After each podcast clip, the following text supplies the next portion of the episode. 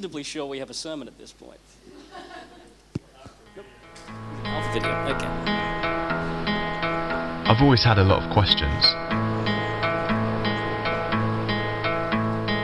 Sometimes internalized,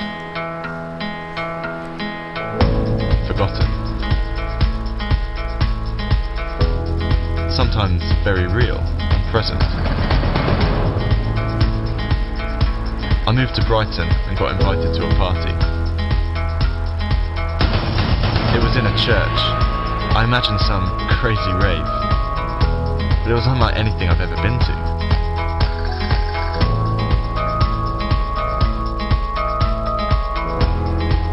I met people from all walks of life. Some were Christians, some weren't. We all had questions. We all wanted to explore life. We're told to question and search, but how do we explore for ourselves? Society often tells us where to look.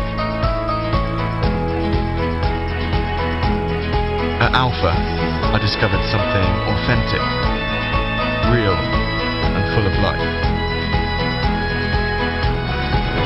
And now, I still have questions.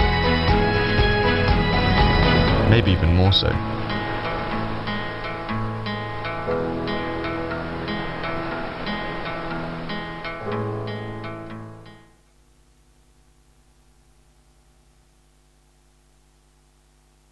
Everyone. My name is Daryl, for those of you who can't remember who I was. It seems like ages since I've been to a night service. I don't know what it is, two or three weeks, something like that. I can't remember. But it feels like ages even before that, certainly since I've spoken here. But it's lovely to be back here tonight, and I'm by myself. My lovely wife has gone to Sydney to look after her two granddaughters. She's down there for, I think, 10 days. To, um, no, so pray for me while she's away. Um, she's helping out, obviously, our son and his wife, my, our daughter in law, Gretel. Uh, they both work full time, and so it's difficult to find babysitters and all of that. And so, of course, Rhonda's on school holidays for the next two weeks, so she jumped at the chance, and so I put her on a plane this afternoon and off she's gone. She's, the package has landed safely, is the text that I got. Um, if, you, if you're here tonight for the very first time, and we're delighted to have you here, it's almost, I'm welcoming myself. I think I'll get a welcome back on the way out. The end of the service, we have uh, something to eat or drink and a time to relax. Tonight, because it's Easter Sunday, uh, normally on Easter Sunday nights, it's a toned down service. But let me commend to you the guys who have been leading the service up until now. You guys are outstanding. Can we acknowledge that together? I have some feedback on the musicians, just a few little tweaks here and there that'll lift it just a little bit. No, not at all. I thought it was brilliant and great songs and beautiful voices and hard, for, well, for me personally, very easy to engage, to talk about the truth of what this day represents for us. And so tonight, all I wanted to do was not really preach or teach to officially, I guess it is teaching, but I wanted to work our way through the passage, verses 1 to 18, verse by verse, just read a verse, make a comment, tie it together in some way, make some sort of applications or observations about it. It's a very rich passage. Uh, if you've been following Jesus for many years, like I have, then every year, come Easter, you return to these passages and you reread them. And not every time, but often, you see something that you haven't seen before. You observe something that you haven't observed before. That's certainly the case for me this week. There were lots of little side alleys and tracks and things that I went down to enjoy, and some of them I'll share with you tonight. Some of them um, I may make as a throwaway comment. And I certainly would want to encourage you that if you've got questions, that before you leave tonight, please feel free to come and ask somebody. You can talk to me, you can talk to just about nearly anybody who is here tonight and ask the questions. We want this to be a safe place. So we're going to look at uh, John chapter 20, verses 1 to 18, and we're looking at primarily two parts. Verses 1 to 10 is talking about pretty much laying the foundation, the evidence for the empty tomb. And then John, in the way that he tells the story, he gives the beginning of the next significant evidence, which is an appearance. an appearance to a lady, significant lady. And the more you find out about her, the more impressed you become. A remarkable lady. Anyway, let's see what we can learn from that tonight. Can I pray and ask God's blessing upon me and upon you? Let's pray. Thank you, Lord, for the opportunity we have to gather together on this Easter Sunday night. We thank you for each other. We pray for many of our folk who are away, uh, camping, on holidays, Easter camps, whatever. And we ask that you would bless them and with whatever they're involved in this night, keep them safe.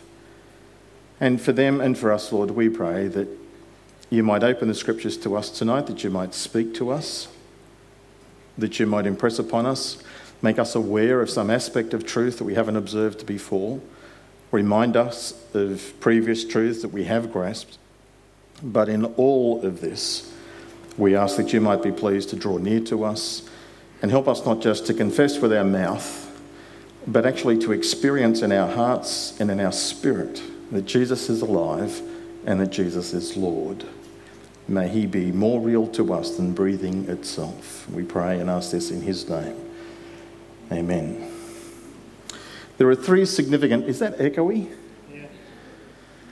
There are, there are three, three um, significant bits of evidence when it comes to defending or explaining the resurrection of Jesus. Because we're only few in number tonight and we've got oodles of time, I'm not going to take a long time, I don't think. I should. That's PA payback. Um, though normally, when I say I'm not going to take a long time, I normally take a lot longer. So I'm determined not to do that tonight because I do understand you've had some long services and we don't want to drag it on tonight. What are the three significant evidences to prove, to establish that Jesus Christ did live and is alive today? What happened in here at Easter? What are the three significant things to establish? And the answers are one, he died. Number two,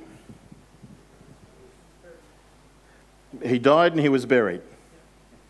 Secondly, today, he rose and he was seen, witnesses. They're the three significant things. He died, the tomb was empty, he rose, and he was seen. And not just then linked with each of those as he died and he was buried, uh, he rose and the tomb was empty, and he was seen and lives were changed. Those three are the foundation things.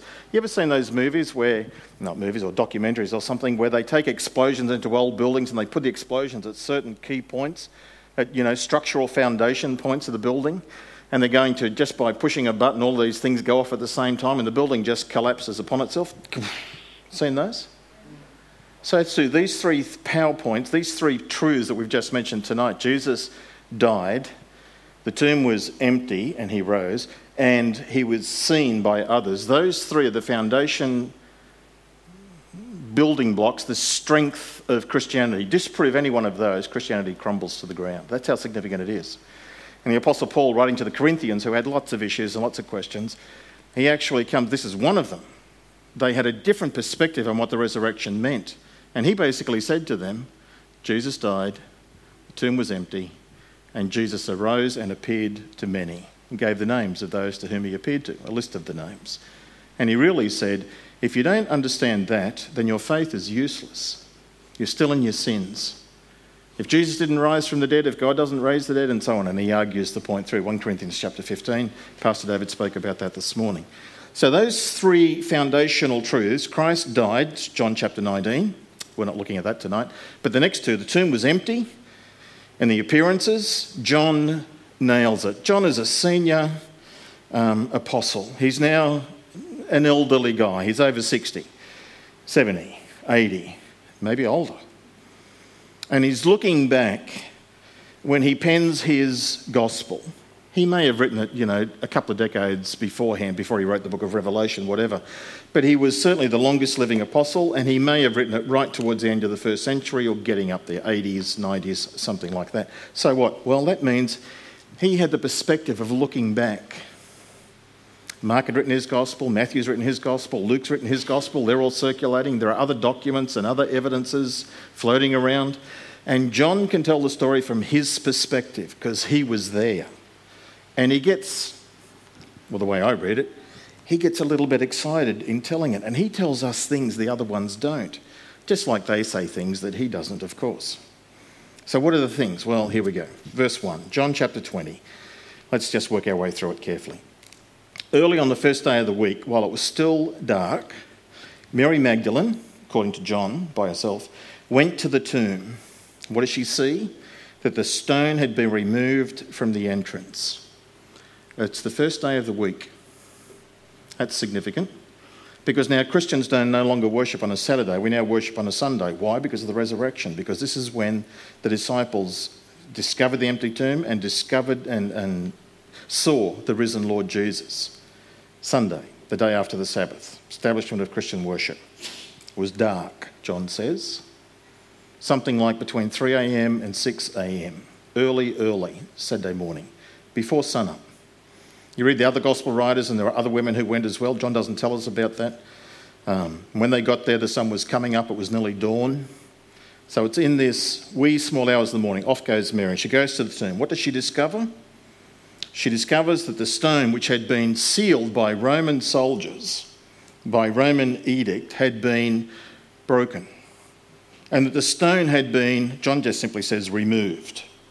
And what he may, John doesn't give us the details, but what Mark and his gospel give us the details is the stone just wasn't rolled back. Have you seen the movie Resurrection?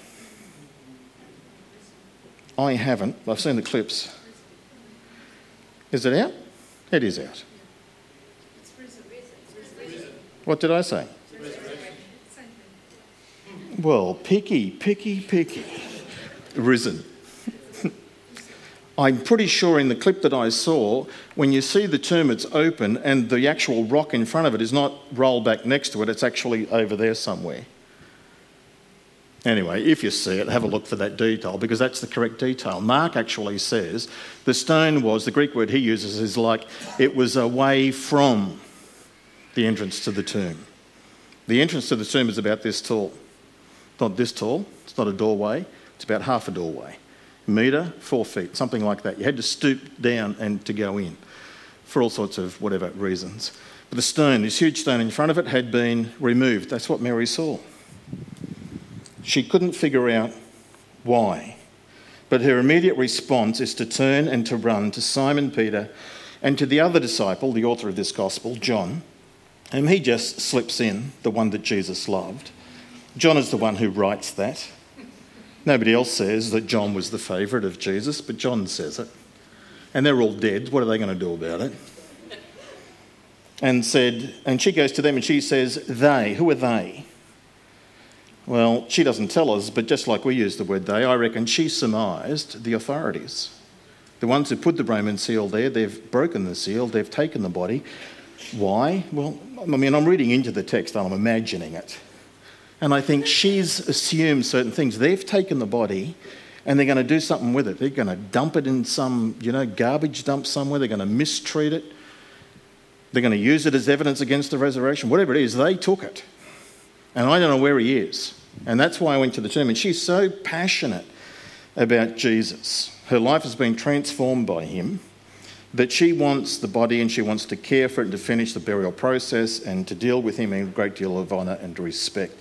They've taken the Lord out of the tomb, and we, she's not by herself, there are other women who are with her, and we don't know where they have put him.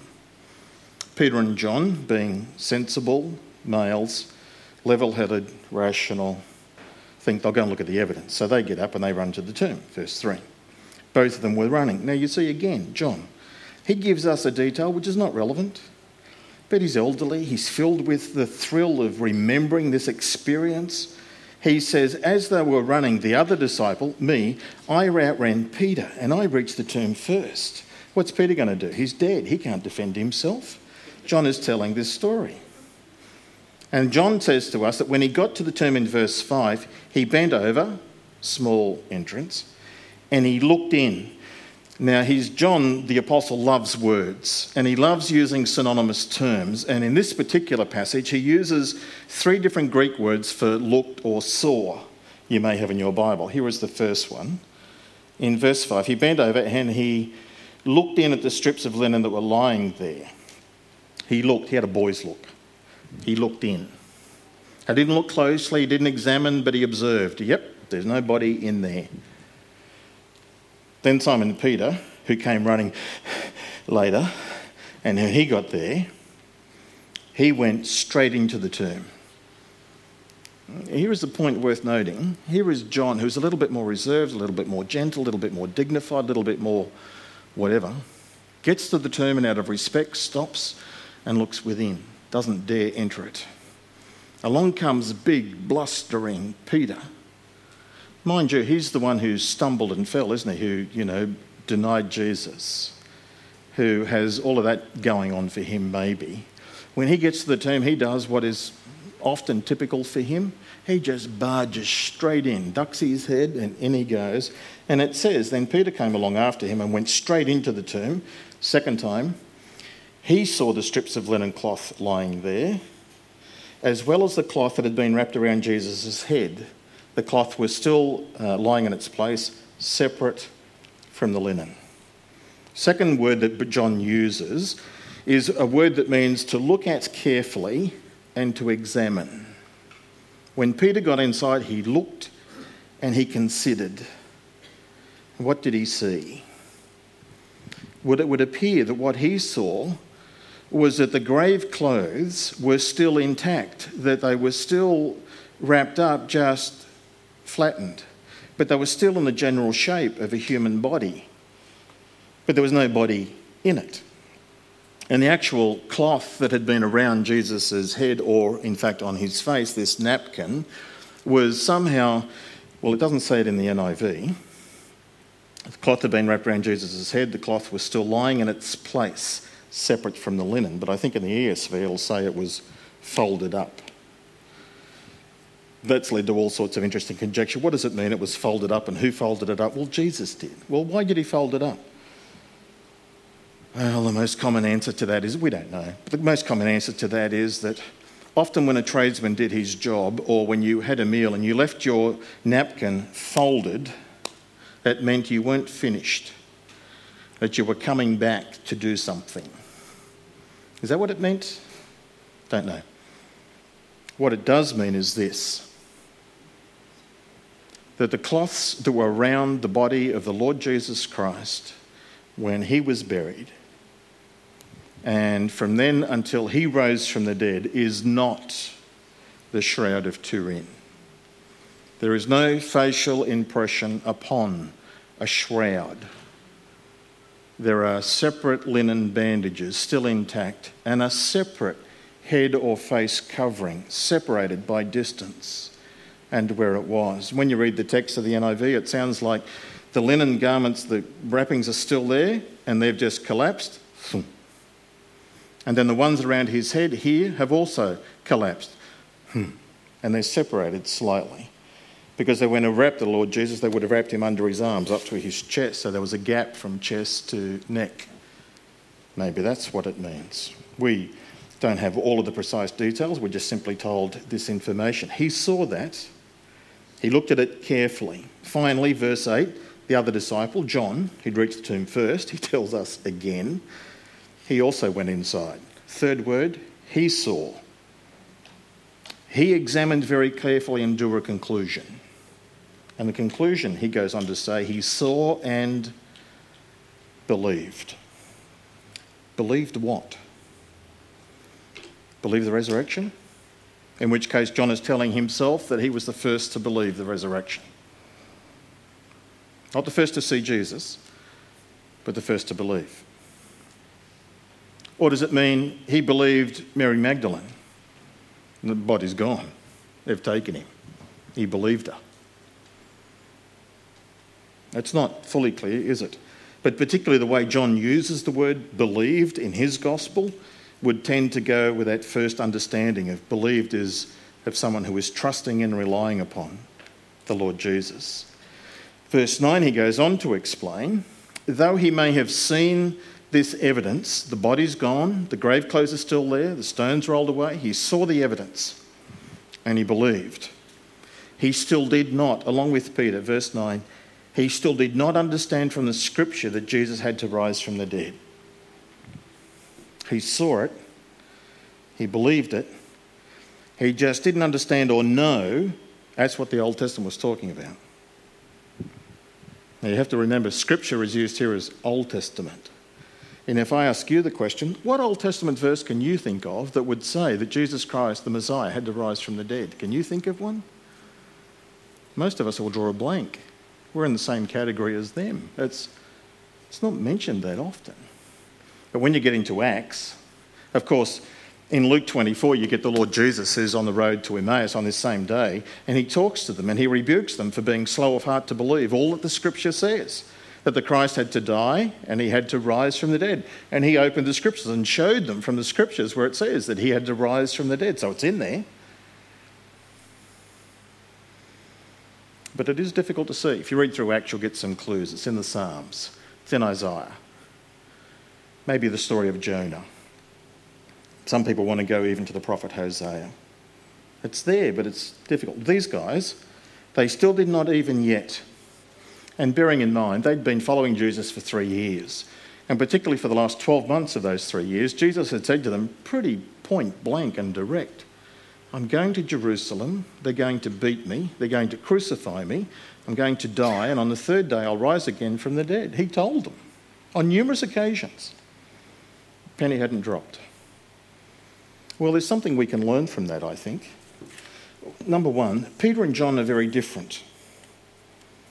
They have different temperaments. And as we follow the Lord Jesus, we ought to be aware of that, that not everybody is the same. People think and feel and react and respond differently, and we ought to give each other some latitude on that. Certainly, Peter and John are very different as they come to follow the Lord Jesus.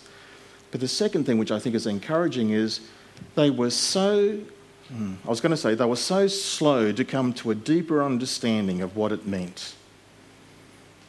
It's better off, my point would be this that we need to cut ourselves some grace and some understanding that we, like them, likewise are growing. We don't understand everything. We don't understand everything instantly. We are growing in our understanding. And we need to continue to move forward. And even Peter, the guy mentioned here, Simon Peter, he says in his second letter to Peter, chapter 3, the last verse Brothers and sisters, continue to grow in grace and in knowledge of our Lord Jesus Christ. Continue to grow, continue to learn. But not just learn head stuff, but grow in the grace of Jesus as well. A couple of implications of the text. And then, verse 10, what do they do? Well, the disciples went back to the place that they were staying in. They're not from Jerusalem, but they're staying in Jerusalem. They're, in, they're guests somewhere. They walked back to that house, talking to each other, discussing it on the way. What conclusions did they draw? Mary lets them go. Mary stays at the tomb. So all the evidence is laid out for us in verses 1 to 10. The tomb was empty. Mary saw it. John saw it, Peter saw it. Empty in terms of no body, not empty in terms of there were the grave clothes there. It's quite strange. If the authorities had stake, taken the body, then why would they take the body out of the, out of the, the linen thing, uh, strips of cloth, but then wrap it up again? Why would they do that? Doesn't make sense. So they're trying to put all this together, and John tells us he is the one who saw and believed.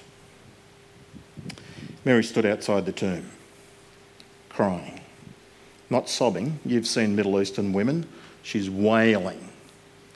That's that constant bellowing. And as she wept, she did what they did. She bent over likewise and looked inside the tomb. What did she see? Verse 13, 12 tells us she saw two angels in white this is the only, the only time, one of the few times in the Bible where somebody sees an angel and they're not scared stiff. She's not interested in them at all. She's not even distracted by them. She sees two angels. And even the place where they're sitting is significant. I think John certainly wants us to pick up on this.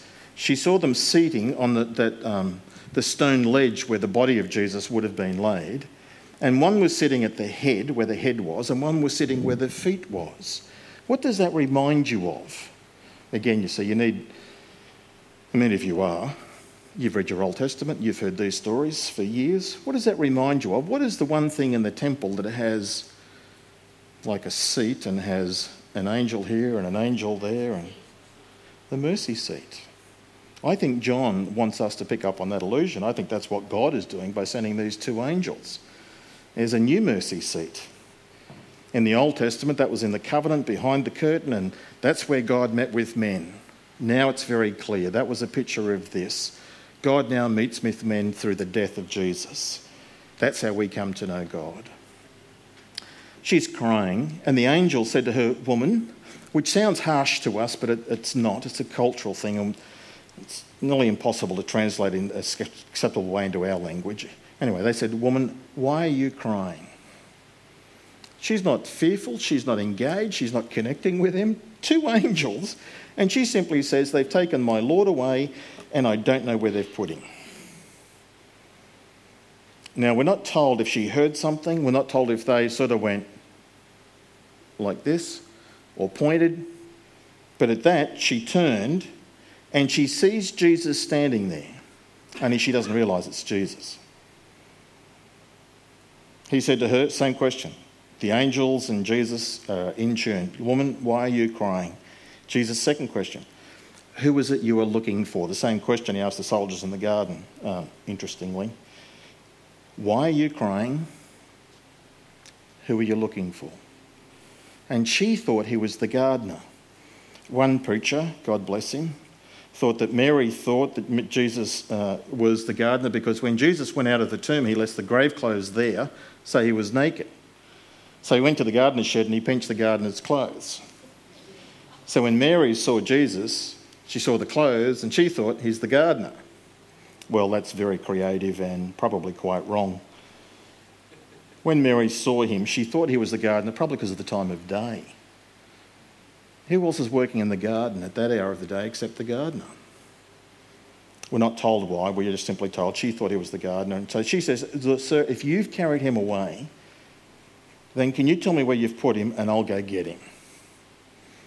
She's either one Amazon of a woman or she's simply meaning, you know, I'll arrange for others to come and help me and we'll look after him. The Lord Jesus beautifully then just says one word, her name. In English, it's Mary. In Aramaic, it's Miriam. And he says it in such a way that she, through her tears or hair in her eye or the sun behind him or whatever it was, why she didn't recognize him, or maybe even because he's now in a different form. He's the same, but he's different. He can walk with two on the Emmaus Road, and they didn't know it was him. They didn't recognize him until he broke the bread and they saw those hands. The same, but different. Miriam. And the way he said Miriam connected for her. There's only one person says her name like that, and she completely turned towards him. So whether she had sort of half turned to look and was back here, or whether whatever, now she turns fully, and in the process of turning, she's moving towards him. Uh, John doesn't tell us the other Gospels do, that when she got to him, maybe he was moving towards her as well. When she got to him, she fell at his feet and she grabs him. John certainly tells us that Jesus says, um, Don't hold on to me, verse 17. Stop clinging to me. It's not don't touch me, because he'll have Thomas touch him. He had the other women embrace him and touch him. He invited the disciples to come and touch him. It's not don't touch me, it's that hanging on to and not letting go of. Don't do that. And he gives a reason. Interestingly, when, she, uh, when he says Miriam, she says Rabboni. Uh, three levels of teachers in the Jewish culture. So there's a rab, there's a rabbi, and there's a rabboni. This is the third level. This is the highest level. This is a term of great affection and terrific respect. Teacher, master. And Jesus says to her, Stop clinging to me. Why? Well, because he says, I have not yet ascended to the Father. Go instead to my brothers and tell them, I am ascending to my Father and your Father, to my God and your God. Why does he say to her, Stop clinging? Well, probably. She was so devoted to him, so enraptured by all that he had done for her. She wasn't a prostitute, as common tradition says. What we do know is that she was a woman who was in the deep uh, grasp of Satanism. She had seven demons in her, according to Mark 16 and Luke 8, and that Jesus had cast them out. She was one who was weighing to the extreme into the dominion of Satan, and Jesus set her free. Greatly forgiven, greatly loved, and therefore greatly loved, fully devoted, passionate about Him. And He's saying to her, Stop clinging on to me this relationship that we have had is going to change. I am going to be leaving. I am going to be ascending to the Father. Not immediately, 40 days' time. We will have other opportunities to have an encounter, to have time together. Could be saying that. He could be saying to her, Stop clinging to me because I've got a job for you to do. I want you to go and tell my brothers, the other disciples. Jesus uses the word brothers, family term. He'd previously called them servants, he'd called them friends. Now he's calling them brothers, brothers and sisters. And tell them, give them this message. 40 days from now, I'm going to be ascending to my Father and to your Father, to my God and to your God. Mary, verse 18, is fully obedient.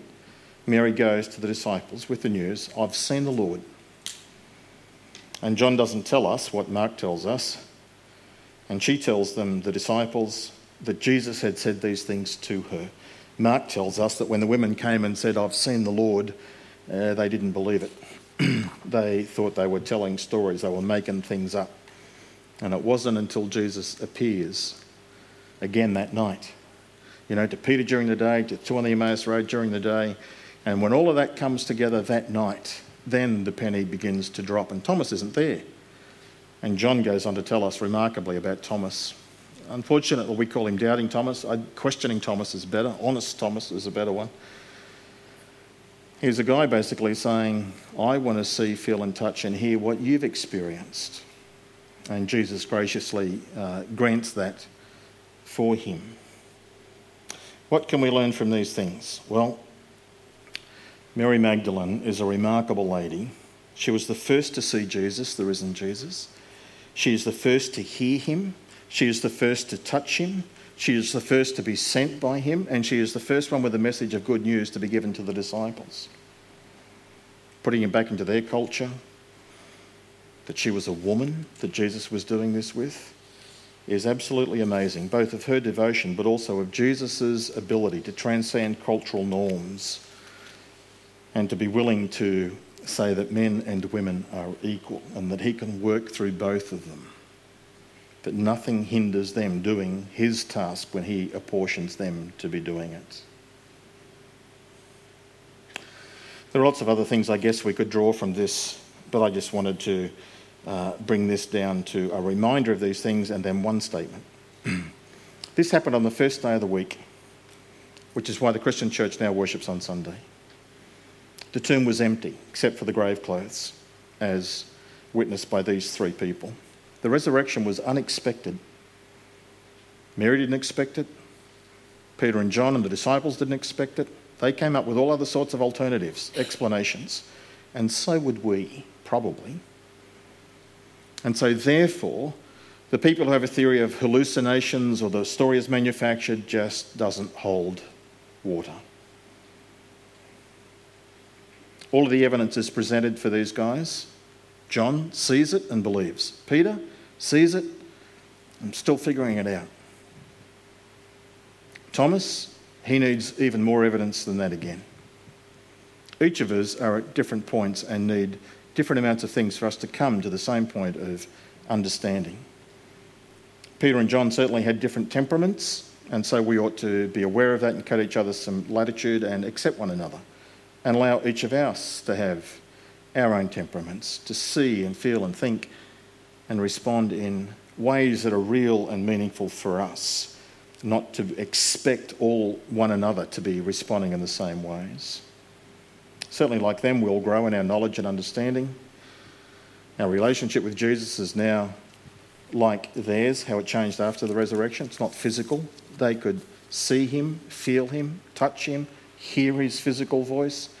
Jesus says, I am ascending to the Father, to my Father and your Father, to my God and to your God. It's now going to be a different relationship. It's not physical anymore. It's not of this world anymore. It's going to be spiritual. I'm going to send my spirit and he will indwell you. Instead of it being external, it's now going to be an internal relationship. Final thing, statement I wanted to make was this that Jesus did what he said he would do. He said this is what was going to happen, and he said that he would rise on the third day, and he did.